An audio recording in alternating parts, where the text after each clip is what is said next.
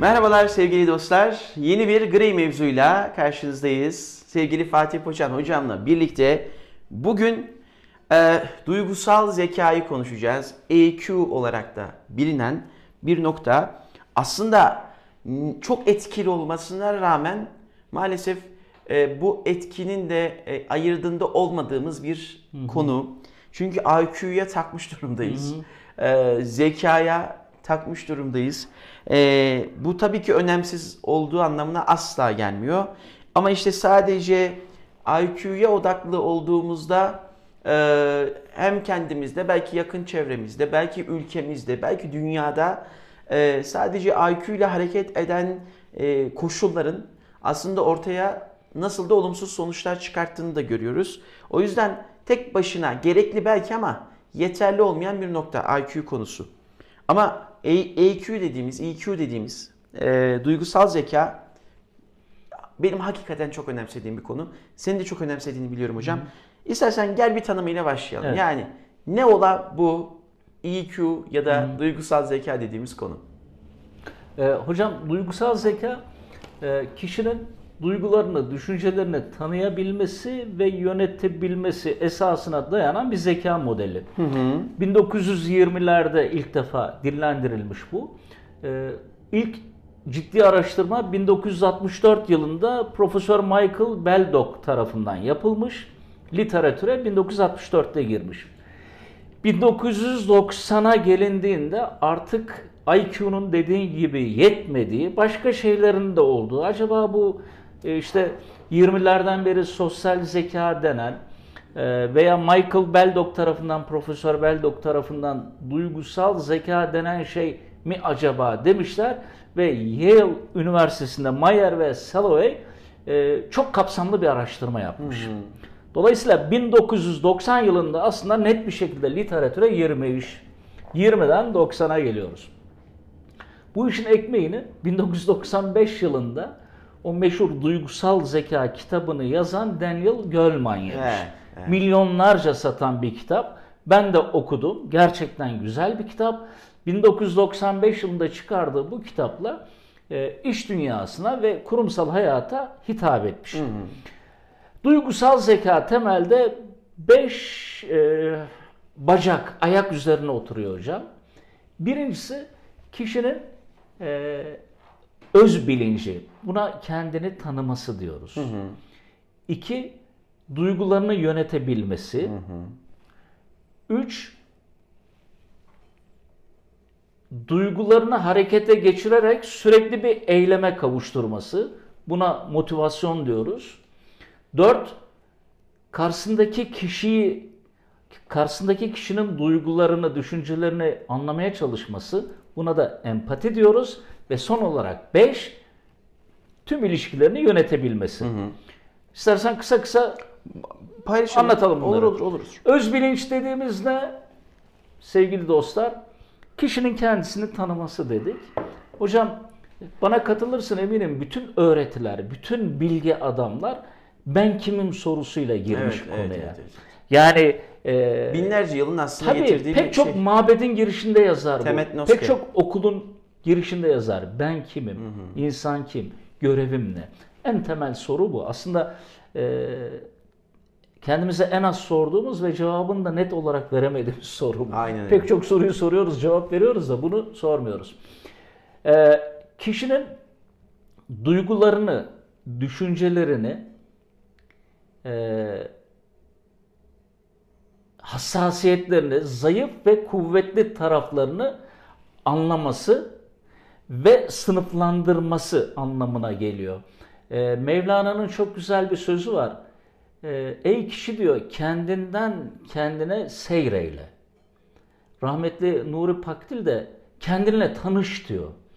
Kendini bilmenin ötesinde ben biraz kafa yordum. Bu ne demek ya kendinle tanış, kendinden kendine seyreyle ne demek yani? Aslında e, bir hakikati ortaya koyuyorlar. Kişinin en büyük mücadelesi kendisiyle vermiş olduğu mücadele. Bu mücadele eğer olumlu, pozitif olursa, yıkıcı olmazsa kişi her geçen gün tekemmül ediyor. Mükemmele doğru gidiyor. Kendisiyle mücadele içinde olursa. Tek rakibim Kendimi. Türk Hava Yolları değil. Kendimsem eğer Evet. ben kendimi geliştirebilirim. Bahsettikleri o olsa gerek diye düşünüyorum. Kişinin Yani kendini bir gayret var ortada. Evet.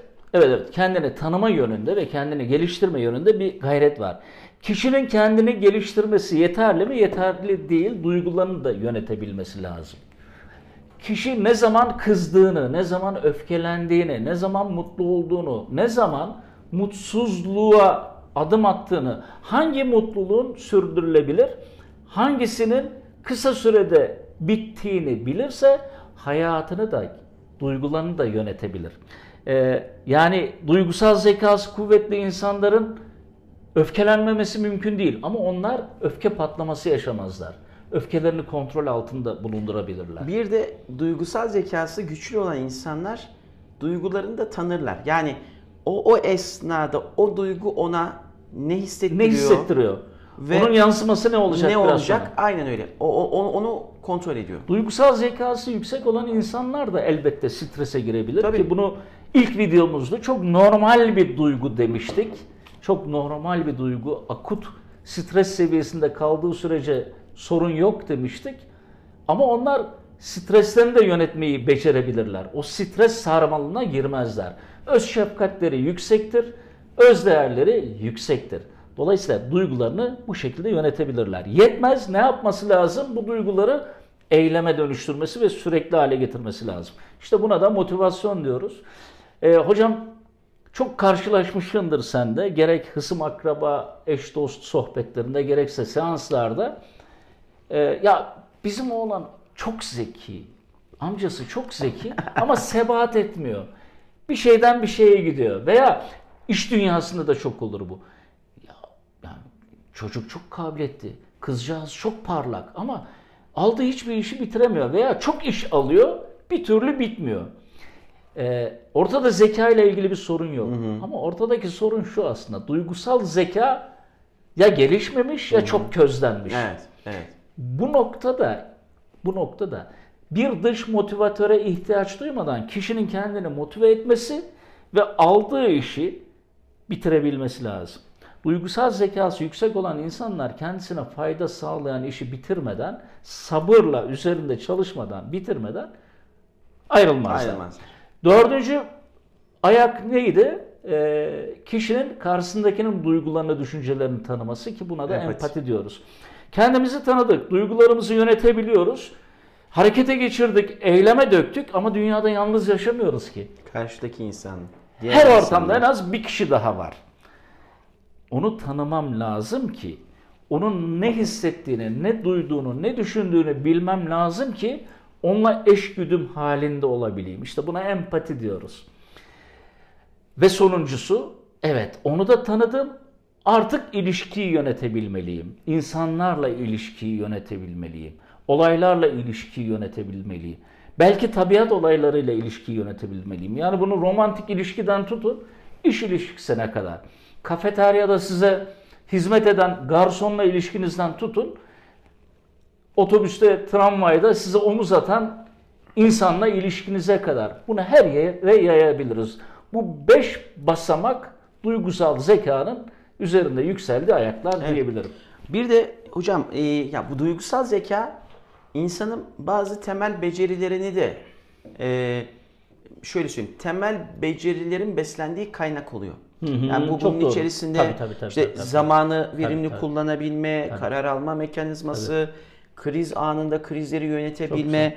Notlarımı aldım. İşte mesela ilişki yönetimi çok Evet, çok evet. önemli. Yani bizim mesela 21. yüzyıl becerileri içerisinde de geliştirmemiz gereken en önemli şey ilişki yönetebilme. Çünkü insana rağmen değil insanla birlikte oluyor her şey ve orada hakikaten bu yönetimi çok iyi yapabilmek, baskıya dayanabilme, sorumluluk, esneklik. Doğru. Bunun gibi temel becerileri de aslında besleyen çok önemli bir kaynak. Hocam naçizane şu anda bir kitap yazdığımı biliyorsun. Evet. Ee, geçen hafta da liderlik videosu çekmiştik. Liderin olmazsa olmaz üç özelliğinden ikincisi olarak duygusal zekayı söylemiştim. Yani bana göre bir insanın ahlaklı ve dürüstlüğü olmazsa olmaz birinci kuraldır. İkincisi ise duygusal, Duygusal zekadır. zeka. Duygusal zekadan sonra gerek bir bireyin gerekse bir çalışanın gerekse de bir liderin tüm diğer yetkinlikleri onların altına aslında sıralanır. Duygusal zekanın altına sıralanır. Ama kitapta ben bunu işte duygusal zeka şöyledir böyledir diye 35 sayfa yazmaktansa onu bölümlendirmeyi tercih ettim. Biraz önce söylediğim başlıklara benzeyen Aa, süper. yetkinlikleri ortaya koydum. Aynen. Lider karar alma mekanizmasında önemlidir dedim ve sadece orayı açıkladım gibi. Duygusal zeka tabii ki çok önemli. Hocam bir de şey şimdi hazırlanırken bir araştırmaya denk geldim. Ya bu bu araştırma da bana acayip şey geldi, enteresan geldi. Harvard Business Revive'da e, bir araştırma yayınlanıyor. E, ve araştırmanın şeyi şu, duygusal zeka üzerine. Ve şunu görüyorlar hocam. Orta düzey yöneticilerin duygusal zekaları e, yani lider olarak adlandıracağımız ya da lider adayları diyelim. Ya onlardan daha yüksek çıktığı ortaya çıkmış ve e, baktığımızda e, CEO'ları da ortalama iş gücüne baktığınızda duygusal zeka oranının gerçekten düşük olduğunu. Onu da şöyle açıklıyor. Diyor ki e, kademe yükseldikçe, terfi ettikçe terfi edenler artık şeye bakıyor. Ya da terfi edilirken o terfiyi isteyen yönetim kurulu artık kimse Evet. diyor ki bu iş bu işte ne kadar tecrübesi var ve çalışanlarını iş yaptırabiliyor mu? Buna bakıyorlar. Buna baktıklarından dolayı da duygusal zeka kısmını tamamen atlıyorlar. Mesela bu, bu araştırmada enteresan geldi. Ne dersin? Evet. Hocam e, bir de şeyi dikkate almak lazım tabii. Kuşağı dikkate almak lazım. Yani CEO dediğin zaman şimdi e, Bizim X- yaklaşık 40-45 yaşından Evet. başlayan insanları anlamak istiyorum ben. E, onlar e, terfi kademelerinde birer birer giderken duygusal zeka iş dünyasında çok da öncelenen bir yetkinlik değildi. Yakın zamana kadar iş dünyasında hep IQ öncelendi. E, geçen programda söyledik. E, IQ'su yüksek yöneticilerin toplam zamanın ancak %20'sinde yüksek performans sağladığı, kalan %80'inde ise performansların çok düşük olduğu görülmüş. Performansı yüksek olan liderlere bakıldığında ise görece IQ'larının düşük ama EQ'larının, duygusal zekalarının çok yüksek olduğu görülmüş. Şimdi hal böyleyken elbette senin biraz önce söylediğin husus da geçerlidir. Ee, bir yönetim kurulu veya bir e, patron artık en üsttekinde aradığı özelliklerde e, sıralamaya baktığımız zaman belki sektör tecrübesine bakacak. Belki daha önceki şirketlerde yapmış olduğu başarılar, e, edinmiş olduğu izlenime bakacak. Ona göre karar verecek. Ama alt kademelerde seçim çok daha titizlikle yapılacak. Neden? E, şimdi e, tabii sayın seyircilerimiz, sevgili dostlarımız da şunu merak ediyor olabilir. Yani duygusal zeka iyi de nasıl anlayacağız? Nasıl ölçeceğiz? Bunu ölçme e, testleri var. E, kamu kurumlarında kritik göreve personel getirilirken bu testlerden geçirilir veya bugün iş dünyasında artık insan kaynakları departmanlarının kullandığı testlerdendir. Kişilik analiz testleri, kişilik model testleri gibi bir sürü test var. Duygusal zeka testleri de bunlardan biri.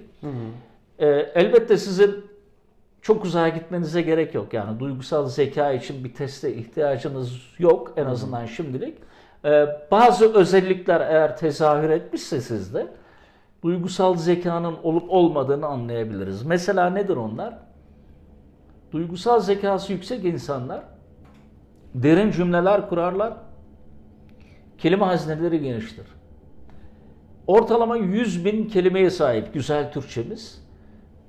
Bununla birlikte biz gün içinde yaklaşık 300 civarında kelime kullanıyoruz. 300 civarında.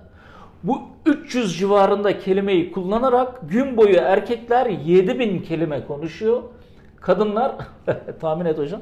Hocam yani en az iki katı. 3 katı hocam. Tam 3 Yüz katı. katı. İşte en az- 20 bin kelime kullanıyorlar. Ama temelde kullanılan bazı kelimeler aynı 300. E- Evet, evet. Yani demek ki aynı şey defalarca tekrarlanıyor. Duygusal zekası yüksek Zavallı olan erkekler, zavallı biz. duygusal zekası yüksek olan insanlar ise örnek olarak e, nitelik kelimesini de kullanabiliyor. E, meziyet kelimesinde, vasıf Evet. kelimesinde, özellik kelimesinde, kalite kelimesinde kullan, Ne kullanabiliyor. kadar zengin değil mi ya? Kalifikasyon kelimesini duyunca da şaşırmıyor veya onu da kullanıyor. Evet. Yiğitlik diyor ama şecaat da diyor mesela. Dolayısıyla duygusal zekanın tezahürlerinden biri kullanılan kelimeler, kurulan cümleler. Bunu söyleyebilirim. İki, e, duygusal zekası yüksek olan insanlar meraklıdır. Kendine meraklıdır, insanlara meraklıdır, olaylara meraklıdır. Çünkü onların farkındalığa ihtiyacı var. Merak etmeli ki farkındalığını arttırabilsin. Ya hocam gelirken ne gördün? Nasılsın? Geçen hafta Afyon'da ne yaptın? Sen bana bir sürü soru sordun. Ben sana bir sürü soru sordum. Niye merak ettik birbirimizin yaşantısını? Evet. E bu yani hani duygusal zekam yüksek diye söylemiyorum da duygusal zekanın tezahürlerinden biri. Başka değişim açık da duygusal zekası yüksek olan insanlar. Değişime kolayca adapte olurlar. Değişimden korkmazlar. Hele hele değişimin onlara bir fayda sağladığını görürse değişimi savunurlar bile. Karşı koymak bir kenara, uyum sağlamak bir kenara onu sırtına alıp taşıyabilirler bile. Güçlü ve zayıf taraflarını bilirler kendilerini tanıdıkları için. Dolayısıyla duygularını hep kontrol altında tutabilirler. Az önce söyledim ya öfke patlaması yaşamazlar, stres sarmalına girmezler, kendilerini değersiz hissetmezler. Hocam bunu daha çok şeyde görüyoruz mesela. Yani ajanlarda görüyoruz değil mi? Yani e, mesela sen de yıllardır kritik pozisyonlarda görev aldın. Ajan değildim. evet. Önemli bir de. Siyah gözlüğümü getirin. Ama bir fotoğrafım var biliyorsun. Sosyal medyadan bakabiliriz o fotoğrafa. Yakarım adamın Evet, canını. süper. Şimdi e, yani orada beden dilinden, Evet, evet, o evet, evet, evet. mimik, mikro mimik ifadelerinden, hani durumu, Evet. o duyguları belli etmeme. Yani bu müzakere yöntemlerinde de mesela çok etkili bir yöntem değil mi? Büyük de bir güç aslında Hmm. Hocam baktığında. çok yakın zamana kadar teknolojinin, bilimin hangi dalda olursa olsun lokomotifi ordu ve güvenlik endişesiydi. Yani bir, bir yerde bir bilim türemişse, bir teknoloji türemişse sivil yaşantıda onun altında orduda zaten kullanılan bir teknoloji var olduğunu söyleyebiliriz. Ya ajan dedin şimdi duygusal zekayı kullanmayan bir istihbarat uzman personeli olamaz. Dolayısıyla bir duygusal zeka evreni varsa bu ilk önce istihbarat örgütleri tarafından incelenmiş, tasnif edilmiş ve kullanılmıştır diye düşünüyorum. Teyit ediyorum. Evet. Ee, duygusal zekası yüksek olan insanlar bir şeyi hmm, bir şey beklentisiyle iyilik yapmazlar. Bir şey verirken karşılık beklemezler. Onların tek amacı vererek mutlu olmaktır. Kendinize test sahalarınızdan, turnusonlardan biri. Ee, zehirleyici, toksik, negatif insanlardan uzak dururlar. Kırıp dökmeden onları kolayca hayatlarından çıkartırlar. Bu sayede kendilerini aşağı çekmezler. O günü de berbat etmezler. Başka mükemmelin peşinde değillerdir bunlar. Yeteri kadar tanımlanmış standartlar onlar için yeterdir. Mükemmelliyetçilik tuzağına düşüp kendilerini hem mutsuz etmezler hem de işleri sekteye uğratmazlar.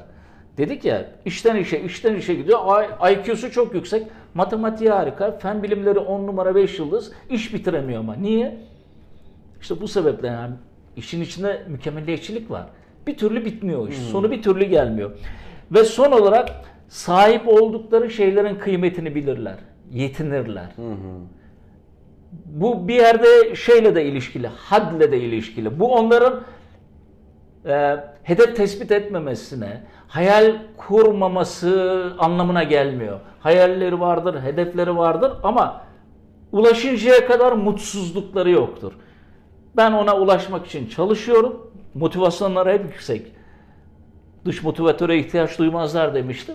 Ama o hedefe ulaşıncaya kadar da mutsuz olmazlar. Çünkü yolun tadını çıkartır. Sürece bir teslimiyet vardır. Aynen hocam. akıştadır. Hocam şimdi şeyi soracağım. Yani e, yine bu konuya hazırlanırken yaptığım okumalardan bir tanesi. E, kitabın adı Duygusal 2.0. Sola yayınlarından çıkan bir kitap ama emin olun şu anda yazar aklıma gelmiyor. O kitapta bir bölüm var. Diyor ki IQ e, geliştirilmez. IQ'nun içerisinde biz yeni öğrenme şekilleri ediniriz. Ee, o yeni öğrenme şekilleriyle de kendi potansiyelimizi keşfederiz. Ama IQ gelişen bir şey değildir. Duygusal zeka ise geliştirilebilir diyor. Evet. Şimdi şöyle bir düşündüm. Hani IQ'nun gelişip gelişmemesi konusunu kendi zihnimden bir geçirdim. Ve baktım hocam. Yani işte mesela program öncesi seninle konuştuk ya beynin çalışma sistemi, yeni sinapslar. Şimdi çeşitli tekniklerle ve bunun farkındalığıyla Evet. ben ne yapabilirim? Onları faaliyete geçirebilirim. Bu benim IQ'mu artırır mı artırmaz mı o konuda teknik bilgiye sahip değilim. Fakat farkındalığımı artıracağı için bana Evet. yeni bir yetkinlik oluşturur. Sen ne diyorsun bu konuya? Yani bir kere duygusal zeka geliştirilebilir mi? IQ tespitine ilgili ne Evet. düşünüyorsun? Bir defa sinir bilimci değiliz, nörobilimci değiliz. Haddimizi aşmak Tabii, istemem. E, Bununla birlikte IQ'nun geliştirilemez olması bana çok keyifli gelmedi. E, Beynin kapasitesi Arttıkça IQ da mı gelişir? öldüğümüz güne kadar artırılabilecek Tamam. bir em, potansiyele sahip. Tamam. Beyin hücreleri ölüyor. Evet. Yaş aldıkça beynimiz zayıflıyor ama yaptığımız egzersizlerle fiziksel veya düşünsel fiziksel dedim dikkat edin sporla ya da beslenmeyle e, beyin kapasitesi sürekli artırılabiliyor. IQ dediğimiz zaten öğrenme gücü. Ya, hal böyleyken ben IQ'nun geliştirilemiyor olmasına biraz takıldım. Ya o zaman o öğrenme gücüyle paralel o da artıyor. Tamam. Onu Peki, bir kenarda koyalım. Duygusal zeka. Duygusal zeka %100 artabilir. %100 artabilir. geliştirebiliriz? Kolaylıkla da artabilir. Hocam birinci koşulu mutlaka bunu istememiz lazım. Ben duygusal zekamı arttırmak istiyorum ve ne yapmalıyım? Merakı içinde olmalıyım. Eğer ben bunu istemezsem bunu arttıramam. Çünkü şimdi söyleyeceğim şeyler tamamen istekle ilgili. Duygusal zekamı geliştirmek, arttırmak istiyorum. Peki bunun için ne yapacağım? Kendimi ve duygularımı tanımam lazım. Şimdi sevgili dostlar şunu diyebilir. Ne yani? Kendimizi tanımıyor muyuz? Hayır tanımıyoruz. Evet. Çok Biraz net. önce de söyledik. Hakikaten ama kendimizi tanımıyoruz. Ee, başta gençler olmak üzere koçluk seanslarında, yaptığım sohbetlerde sen de eminim aynı tespiti yapacaksın. Hep şu durumla karşılaştım. Görüşmelerin işte belli bir bölümünden sonra, birkaç görüşmeden sonra şunu sormuşumdur. Ya değerlerini ve inançlarını bana söyleyebilir misin? Ya. Önce anlaşılmıyor. İnanç deyince dini inanç anlaşılıyor. Var veya yok diye cevap geliyor. Değer Ama derken değer deyince çok hemen böyle cevap gelmiyor. Ben örnek veriyorum. Mesela diyorum ki ya diyorum aile diyorum kendini geliştirmek diyorum kariyer diyorum sağlık diyorum bir sürü şey sayıyorum. Hmm diyor tamam diyor ondan sonra saymaya başlıyor. Rica etsem diyorum bunu bir düşünerek listeler misin? Özellikle gençlerin pek çoğu birinci sıraya kariyer ve parayı yazıyor. Çünkü zihinlerinde o var. Yaş itibariyle, çağ itibariyle. Onlara şu soruyu soruyorum sonra. Ailen önemli değil mi? Aa tabii önemli. O zaman birinci sıraya neyi alırsın? Tamam ailemi alacağım. Ben söylemiyorum diyorum. Sen lütfen söyle. Evet evet aile. Aile birinci sıraya geçiyor. Sonra bir daha hatırlatıyorum. Sağlık önemli değil mi senin için?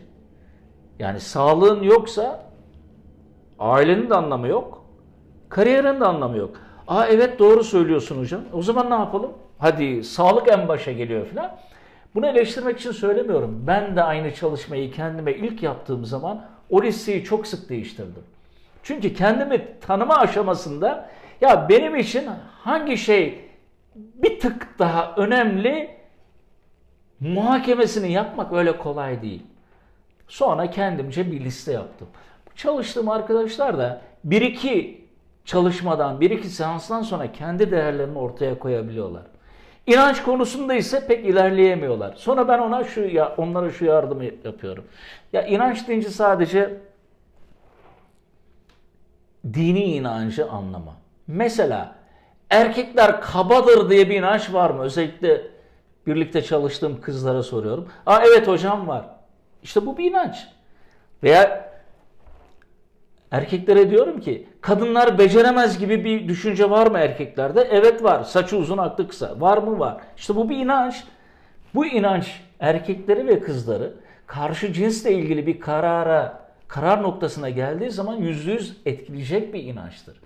İş adayı seçimi konusunda bir erkek İK'cı veya erkek işveren kızlar beceremez diyorsa, kadınlar beceremez diyorsa o pozisyona erkeği alacaktır. Veya o kızcağızın zihninde erkekler hep kaba yaratıklar olarak kalacak. Çünkü inançlar tutumları belirliyor. Biraz uzattım. Kendimizi gerçekten tanımıyoruz. Yani bunu duygularım nedir? Ben ne zaman kızıyorum? Ne zaman öfkeleniyorum? Hangi öfkelerime, hangi öfkeme ben sahip olamıyorum? Beni ne mutlu ediyor? Hangi mutluluklarım kısa sürüyor? Hangisi çok uzun erimli? Bunu anlarsam ben duygularımı kontrol edebilirim. 3. Olmazsa olmaz başka bir konu. Başkalarını önemseyin. En çok zorlanacağınız yer burası. Başkalarını önemsemezseniz duygusal zekanın anlamı yok zaten. Hadi ben duygularımı e, yönetiyorum. Aa harika motivasyonum var ya. Evrende tek başına değilsin ki. Binlerce insanla ilişki halindesin. Hiç uzağa gitmeyelim. Şu anda gençsen annen, baban, kardeşlerim var. Öğretmenin arkadaşlarım var. Kantinci var. Servisçi var. Otobüsçü var. Bak artıyor.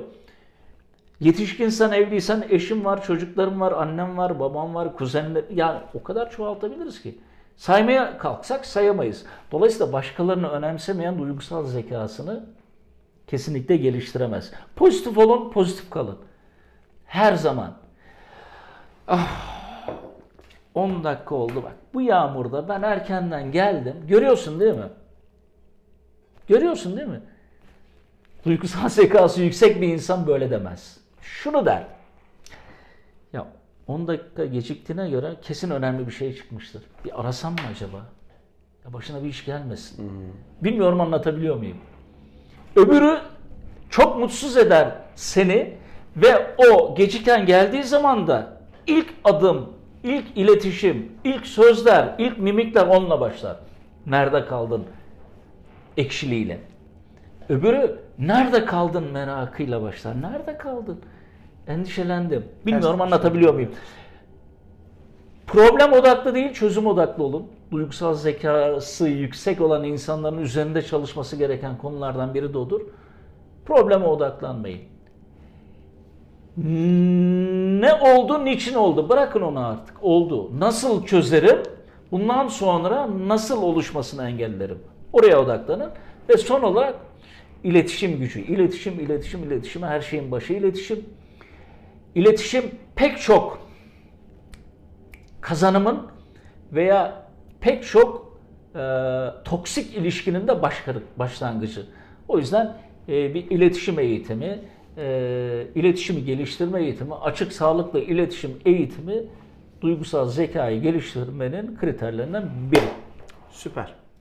Hocam e, teşekkürler. Duygusal zeka ile alakalı konuşmamız gerekenleri böyle kısa öz, net aktardık. E, hakikaten üzerine düş, e, çalışılması gereken, yatırım yapılması gereken çok önemli bir nokta. Özellikle çocuklarımızı da yetiştirirken evet, evet, evet. yani bir kuş tek kanatlı evet, uçmuyor. Evet, evet. Çift kanatlı uçuyor. O yüzden evet. hani evet yani e, IQ, zeka, hayat matematik değil. Bravo. Ve bununla birlikte o insani ve duygulara hitap eden nokta. Çünkü insanı merkezden çıkarttığımızda elimizde işte evet. çok fazla bir şey kalmıyor. Evet. O yüzden duygusal zeka üzerine bizi izleyen ya da dinleyen değerli dostlarımız çalışmalı, bu konuya yatırım yapmalı ve sadece kendisiyle alakalı değil. Zaten bu yetkinliği kazandığında da etrafıyla tabii, paylaşabilmek tabii, tabii, için tabii. büyük bir çaba tabii. sarf edecektir. Hocam ağzına sağlık çok teşekkürler. Hocam. Evet dostlar yeni bir gri mevzunun da sonuna gelmiş bulunuyoruz. Bugün duygusal zekayı konuştuk. Sevgili Fatih Poçan hocamla birlikte lütfen siz de bu konuyla ilgili hemen alt tarafa yorumlarınızı bırakın. Ee, abone olmayı Hoşunuza unutmayın. gidiyorsa lütfen paylaşın. Abone olmayı lütfen unutmayın. Sadece YouTube'da değil aynı zamanda podcast olarak Spotify, Apple, Google oralarda da varız. Ee, bültenimiz var. Çarşamba günleri gönderiyoruz. Ee, oraya da profillerimizden e, kayıt olabilirsiniz ve bültenlerimizin de size ulaşmasını sağlayabilirsiniz. Haftaya yeni bir gri mevzuyla görüşünceye kadar hepinize sağlıklı, huzurlu ve güzel bir süreç geçirmenizi diliyoruz. Görüşmek Hoşça üzere. Kalın.